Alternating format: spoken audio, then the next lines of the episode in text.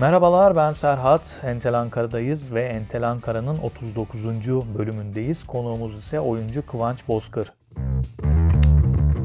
Kıvanç Bozkır bu sezon sadece bu sezon 5 oyunda birden yer alıyor ve ben bu oyunların birçoğunu izledim şahsen. Ankara sahnelerinde yer aldığı oyunların listesi oldukça uzun, oldukça kabarık. Ankara Devlet Tiyatrosu'nun Dr. Jekyll ile Bay Hyde oyununda yer alıyor mesela. Ayrıca Çankaya sahnede Çılgın Dünya, Şiddet Dersi gibi oyunları da var. Haricinde çocuk oyunları da var.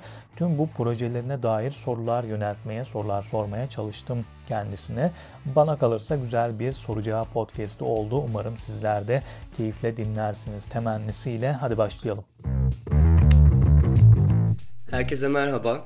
Ben Kıvanç Bozkır. Entel Ankara'nın bugünkü konuğuyum. Bana bazı soruları var. Merakla ve zevkle cevaplayacağım. Sizi Ankara'ya bağlayan nedenler neler? Kısacası neden Ankara'dasınız? Bu bir seçim mi yoksa zorunluluk mu? Ee, Ankara'da doğdum büyüdüm. Ailem, dostlarım, bütün çevrem aslında Ankara'da.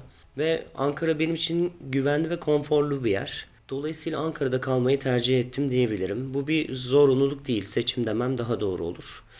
Zaten mezun olduktan sonra direkt devlet tiyatrosuna girdim. Ve biraz aslında akışına bıraktım. Sonra şey kendiliğinden gelişti ve Ankara'da kalmam daha doğru oldu diye düşünüyorum. Ama yıllar neler gösterir bilmiyorum. Belki ileride, gelecekte başka bir şehirde de olabilirim. Klişe ama önemli bir soruyla başlayalım. Tiyatro yolculuğunuz nasıl başladı ve nasıl ilerledi? Tarih bölümünden sonra oyunculuk okumaya nasıl karar verdiniz? Bunu cevaplaması biraz uzun sürebilir. Ben 2007 yılında tarih bölümünü kazandım. Ama aslında e, çocukluğumdan beri oyuncu olmak istiyordum. Ee, ama nasıl oyuncu olunur? Bunun süreci nedir? Ee, bu kısma dair aslında pek bir fikrim yoktu. Dolayısıyla tarih okurken hayatımda tiyatro da yoktu. Zaten bölüme girdikten sonra ben mutsuzdum. Sürekli bir bölümü bırakma fikri vardı bende. Ama devam ettim bir şekilde ve sanırım 2010 yılıydı. Ee, bir arkadaş grubumla biz tiyatro yapmaya başladık. Sonra çeşitli oyunlar çıkarıp Ankara'nın çeşitli sahnelerini kiralayıp oynamaya oynamaya başlamıştık. Sonrasında ben mezun oldum ve 2011 yılıydı sanırım öğretmenlik yapmaya başladım. Bir dershanede çalışıyordum. Ama e, profesyonel hayata geçince e, kurumsal bir hayat, işte dershane, günde 10 saat ders anlatmak, aynı konuları anlatmak beni açıkçası pek mutlu etmedi. E, sonrasında da e, dershanede yönetimle yaşadığım bir problem, e, uğradığım bir haksızlık aslında öğretmenliği bırakmama neden oldu diyebilirim. Zaten o sıralar tiyatro yaptığım için bendeki oyunculuk aşkı zaten gitgide yükselmişti. Bu olaydan sonra da ben e, öğretmenliği bırakıp oyunculuk yapmaya karar verdim ve aslında her şey çok hızlı gelişti. E, 2012 yılında oyunculuğa hazırlanmaya başladım ve 2013 yılı itibariyle de Dil Tarih Tiyatro bölümünü kazanmış bulunuyordum. Ankara Devlet Tiyatrosu'nun Dr. Jekyll'la Bay Hyde oyununda Bay Hyde'lardan birini canlandırıyorsunuz ve oyun izleyiciler tarafından çok sevildi. İyi yönetim, iyi teknik ve iyi oyuncularla kapalı gişe oynamaya devam eden oyunun sizin için önemi nedir? Bay Hyde olmak zor mu yoksa kötülüğün güzel yönleri de var mı? Dr. Jekyll'la Bay Hyde e, hayatımdaki en önemli projelerden ve rollerden biri diyebilirim. Evet yıllar geç, geçtikten sonra böyle geçmişe dönüp baktığımda böyle hmm, heyecanlı ve özlemle hatırlayacağım bir oyunda diyebilirim. E, Bay Hyde olmak hiç kolay değildi açıkçası. Çünkü zaten biz Metin'le pandemi sonrasında tanıştık. Hatta pandemi süreci gene de devam ediyordu. E, dolayısıyla pandemide bireysel olarak yaşadığım süreç, bu içe dönüşüm, kendimle yüzleşmelerim, kendimi hırpalamalarım vesaire. Biraz aslında o dönemde rol denk geldi diyebilirim. Bir de zaten sahneye uzak kaldığım için çok da güvende hissettiğimi söyleyemem provalara başladığımızda. Rolle ilgili şöyle bir zorluk yaşadım. Biraz aslında içe bakmak, kendine dönmek gibi, kendi kötü, görece kötü taraflarını fark etmek gibi e, bir zorluğu vardı. Zaten pandemide ben buralara baktığım için, bu kısımları çözmeye çalıştığım için Hyde'la beraber bunlar biraz böyle çatışmaya başladı bende başlarda. Bir de rolü çalışırken şeyde çok zorlandım. Üç kişi Hyde'ı çalışıyorduk. E, Jekyll'a bağlı olarak çalışıyorduk bir tarafıyla da. E, ve provaların başlarında dışarıdan bir şey kurmaya başlamıştık. Yani bir nasıl yürür, nasıl bakar, nasıl konuşur. Bu dışarıdan kurma işi beni biraz zorladı. Çünkü e, oynadığım sahne itibariyle de şöyle bir zorluk vardı. Evet, height baştan baktığımız zaman bir çizelgesi vardı. Ancak benim oynadığım sahneye geldiğimiz zaman daha Jekyll'la bütünleştiği, daha Jekyll tarafının ortaya çıktığı diyebiliriz. E, o taraf beni çok zorladı çünkü ben zaten hem fiziksel bir şey kurmaya çalışıyordum hem e, motivasyonunu bulmaya çalışıyordum karakterin. E, ama o sahneye geldiğimde nasıl yani hani bu bu nasıl olacak bu aşk sahnesi bu duygusallık kısmı beni çok zorladı. Kötülüğün güzel yönleri var mı? yani kötülükten ne anladığımıza da bağlı. Bana biraz göreceli geliyor. Evet romana baktığımız zaman salt bir iyilik ve kötülükten bahsediliyor. Ee, ama biz provalarda e, yönetmenimizle konuşurken bizden istediği şey e, kötü kötü bir canavar, e, yaratık gibi bir şeyden ziyade mesele insandı. E, zaten oyunun sorguladığı yer de bu yani aslında hepimizin içindeki iyi ve kötü. Dolayısıyla biz bir insan oynadığımız ve yorumladığımız için şu an çok kötü kötü gibi bakmadım aslında. Ee, evet eğlenceli, güzel bir tarafı vardı. Bazen bu kötülük e, müthiş bir haz ve müthiş bir özgürlük tanıyabiliyordu diyebilirim. Dr. Jekyll'la Bay Hyde gibi şiddet dersi de karanlık bir oyun. Hem şiddet dersini soralım hem de siz hangi tür oyunlarda kendinizi daha iyi hissedip hangi karakterlerle uyumu daha kolay yakalıyorsunuz şeklinde bir soru sormuş olalım. Bir yanda kaç baba kaç gibi çocuk oyunları gibi şen şakrak oyunlar, diğer yanda insanın içindeki şiddeti konu edinen oyunlar. Hmm. Evet, şiddet dersi de Jekyll gibi karanlık bir oyun diyebilirim. Biraz şiddet dersinden bahsedeyim. Şiddet dersi e, Milgram deneylerinden yola çıkarak yazılmış bir metin aslında e, öğrenme psikolojisi ve teknikleri üzerine bir e, deney içeriyor. Ödül ve ceza ilişkisi içerisinde insan bu teknikleri kullanırken nerelere gidebilir, ne yol, ne tür yollara başvurabilir gibi bir sorgusu var. Kim dene, kim denek gibi bir sorgusu da var. E, Michael karakterini oynuyorum. E, Michael e, zengin bir ailenin çocuğu e, aslında biraz ezbere yaşamış. E, tam olarak kendi sınırlarını keşfetmemiş ya da hayattan ne istediğini tam olarak bilmeyen bir karakter. Evet hırsları olan, e, egosu yüksek gibi görünen bir karakter. Hmm, şiddet dersi için şunu söyleyebilirim. Aslında biz masa başı, masa başı çalışmasını yaparken Michael'ın nereye gideceğini, nasıl bir şeye evrileceğini biliyordum. Ancak e, çalışmaya başladığımda bu nasıl olacak, oradaki motivasyonu nasıl bulacağım ve bu nasıl e, doğal olacak kısmı benim için zorlayıcıydı. Bir de Michael'ın şöyle bir durumu var. İlk perdedeki Michael ile ikinci perdedeki Michael arasında e, ciddi bir e, dönüşüm, değişim var diyebilirim. Evet ilk perdede bunun donelerini veriyoruz ancak ikinci perdedeki Michael'ın şöyle bir zorluğu daha oldu benim için. Hem motivasyonunu bulmak e, hem bunu doğal bir şekilde yapmak çok zordu. Hem de orada başka bir matematik işin içine girmişti benim için. Yani hareket planı olarak da onu akılda tutmak hem de o motivasyonla birlikte e, yapabilmek benim için zordu. Ama e, hayatımdaki önemli rollerden biri diyebilirim Michael için. Nasıl karakterlerle uyumu daha kolay yakalıyorsunuz? Aslında şu an bu konuda öyle net bir fikrim var diyemem. Yani o geçmişe döndüğümde okul zamanı dram oynamak fikri beni daha da heyecanlandırıyordu. Ama komediye karşı biraz mesafe duyuyordum. Ama mezun olduktan sonra oynadığım komedi rolleri komediyle ilişkimi kuvvetlendirdi diyebilirim.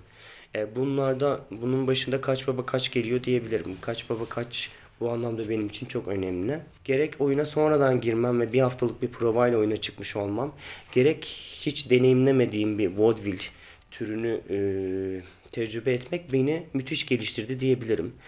Hem çok iyi bir ekiple çalıştım, iyi bir yönetmenle çalışmıştım ve bir de orada vaudeville'in matematiği, timingi bambaşka bir ritim istiyordu. Bunu keşfetmek cidden oyuncu olarak beni çok geliştirdi. Sonrasında Bir Yaz Dönümü Gecesi Rüyası, Çılgın Dünya.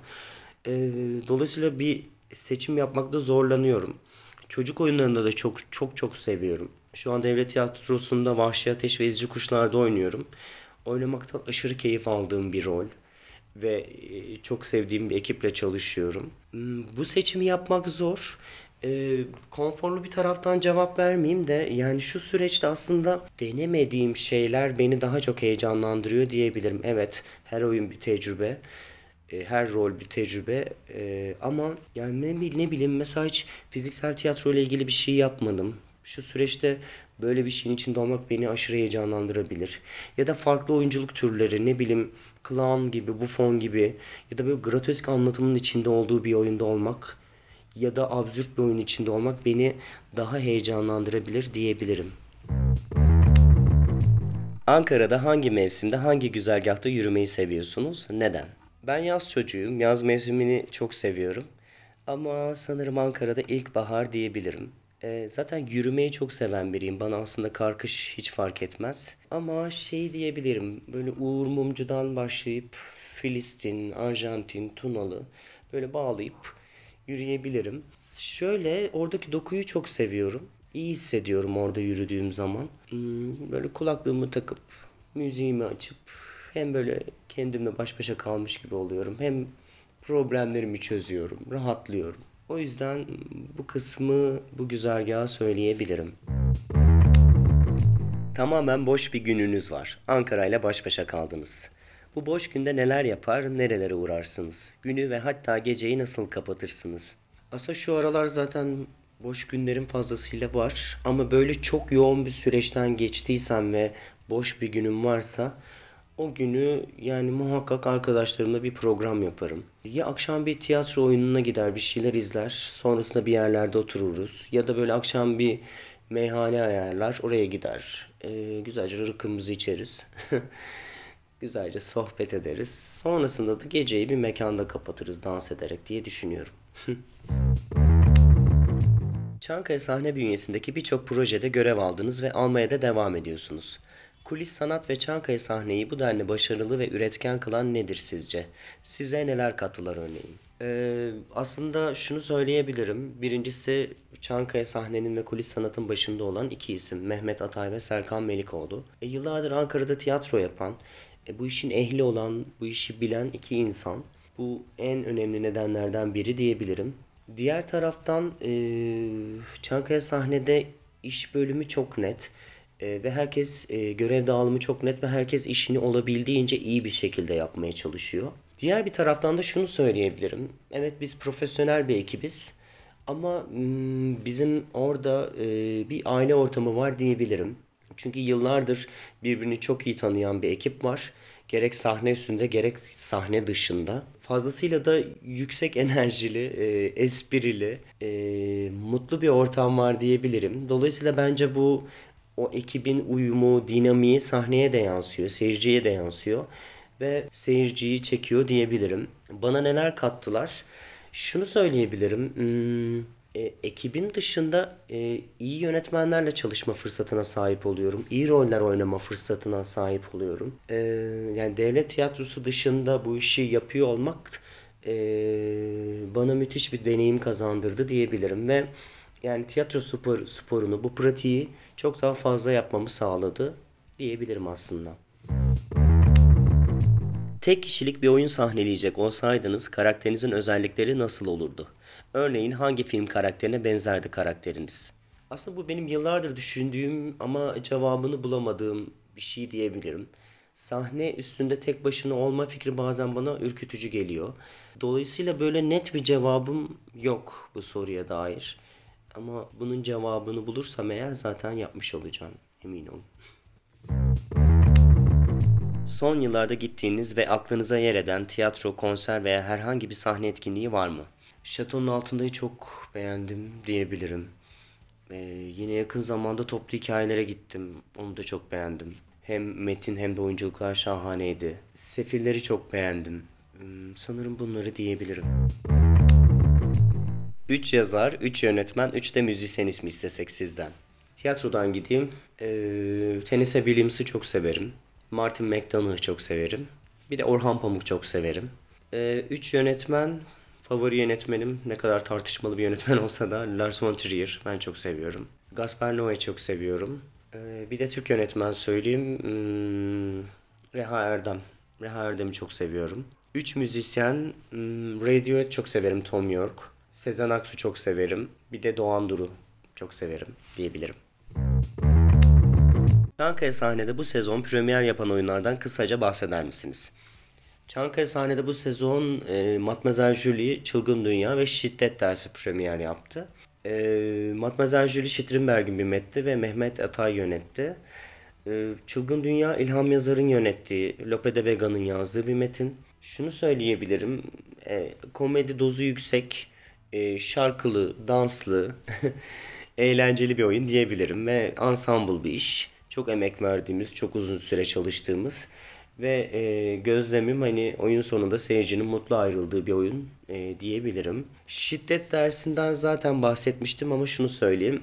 Hocamız Ere Eserol'un çevirisi ve yönetimiyle e, gerçekleşen bir oyun. E, Asena, e, İrf- İrfan, Burçin hepimizin oynamaktan keyif aldığı bir oyun. Heyecan duyduğumuz bir oyun. Ee, dediğim gibi Milgram deneylerinden yola çıkarak yazılmış ve aslında e, öğrenme psikolojisi, öğrenme teknikleri üzerine ödül ceza sistemiyle insanların neler yapabileceğini e, sorgulayan ve bir taraftan da kim deney, kim denek sorgusunu sürdüren bir metin diyebilirim. E, gerilim dozu yüksek, gerilmek isteyenler e, ve bu atmosferin, bu sorgu e, sürecinin içinde kendini bulmak isteyen herkesi bekleriz diyebilirim. Vahşi Ateş ve İzci Kuşlar, Jellob'un Şeker Dünyası gibi çocuk oyunlarında yer alıyorsunuz. Çocukların karşısına çıkmak nasıl bir duygu? Çocukların tiyatro ile olan ilişkisini nasıl değerlendirirsiniz? Hmm, ya, müthiş bir heyecan ve müthiş bir tecrübe diyebilirim. Sanırım şu zamana kadar en çok çocuk oyunlarında rol aldım. Dolayısıyla çocuklarla buluşmak, onların o heyecanına şahitlik etmek gerek oyunda ve gerek oyun sonrasında bana e, müthiş bir haz veriyor diyebilirim. Çocukların e, oyun duygusu çok yüksek. E, çok heyecanlılar ve e, somut bir gerçeklik yaratıyorlar aslında hep zihinlerinde. Yani sahne üstünde anlattığınız her şeyi bir şekilde bir karşılık buluyorlar zihinlerinde veya kendi hayatlarında. E, onlarla olmak bana müthiş bir haz veriyor ve çok heyecan duyuyorum. Şu an Vahşi Ateş ve İzci Kuşlar'dayım. Sanırım burada aldığım haz bambaşka. Sanırım böyle yıllar geçse de çocuk oyunlarında rol almak istiyorum diyebilirim. 50'li yaşlarımda da, 60'larımda da umarım oynarım çocuk oyunlarında. Dizilerde, beyaz perdede veya sahnelerde hayranlıkla izlediğiniz oyuncular kimler? Aslında bunlara cevap vermekte biraz zorlanıyorum. Seçmek zor. Ee, ama e, Benedict Cumberbatch çok severim. Viola Davis, Elizabeth Moss çok severim. Haluk Bilginer'i çok severim. Demet Evgar aşırı keyif aldığım izlemekten bir oyuncu diyebilirim. Başak Köklükaya'yı çok severim. Daha bir sürü kişi var ama şimdilik bunlar diyebilirim. Son zamanlarda etkileyici bulduğunuz dizi ve filmler hangileriydi? Neden etkilemişlerdi? The Handmaid's Tale'i çok seviyorum. Hala izlemekten aşırı keyif alıyorum. Çünkü hem kurduğu distopik evren hem onun e, aslında günümüzde belki varyasyonlarını izliyor olmamız ve hani olabilme ihtimali açıkçası izlemekten tuhaf bir keyif veriyor bana ve oyunculuklar çok iyi. Euphoria'yı çok seviyorum. E, hem oradaki Zendaya'nın oyunculuğu hem de hikaye beni aşırı etkiliyor. Yine The Last of Us'ı izledim son zamanlarda. Orada da oyunculuklar çok iyiydi ve e, kurdukları evren, atmosfer çok gerçek geldi bana. E, 1899'u da çok sevdim. Ben neden iptal edildi anlamadım açıkçası. bir de bir başkadır diyebilirim sanırım Berkuno'ya. Yani hem anlattığı hikaye hem bu kadar gerçek hem biz bu kadar bizden olması açıkçası beni çok etkiledi. Aynı soruyu kitaplar için soralım. Nedenleriyle birlikte sizde iz bırakan kitapları öğrenebilir miyiz? Ben Momo'yu çok seviyorum. Yani hem o dokusu hem anlattığı hikaye ve aslında çok da günümüze ait hem çocuklara hem yetişkinlere e, okurken keyif verecek ve bir şey öğretecek bir hikaye. Zaman kavramı, zamana bakış açımız, şu an içinde bulunduğumuz hayat koşullarında zamanın nasıl kullanıldığı, o anların, o samimiyetin nasıl aslında bu makineleşme ve hani bizim de artık kendi günlük rutinimizde bazı gerçeklikleri e, kaybetmemiz e, bu noktayı bence fazlasıyla çok gerçek bir şekilde anlatıyor. O yüzden Momo'yu çok seviyorum. Çok naif ve çok tatlı bir hikaye. Mavi Bilet'ten çok etkilenmiştim. Sophie McIntosh sanırım yazarı. Evet. Ya oradaki o distopik evren ve e, o ana kahramanın yaşadığı ruh hali, maruz kaldığı süreç aşırı böyle iştahla okumama neden olmuştu. Çok etkilendiğim bir kitap diyebilirim. Kırmızı saçlı kadını çok seviyorum Orhan Pamuk'un. Hmm, Veronica ölmek istiyor. Daha o kadar çok var ki. Tiyatrodan Sırç Hayvan koleksiyonunu çok severim. Yastık Adam'ı çok severim. Böyle daha gider.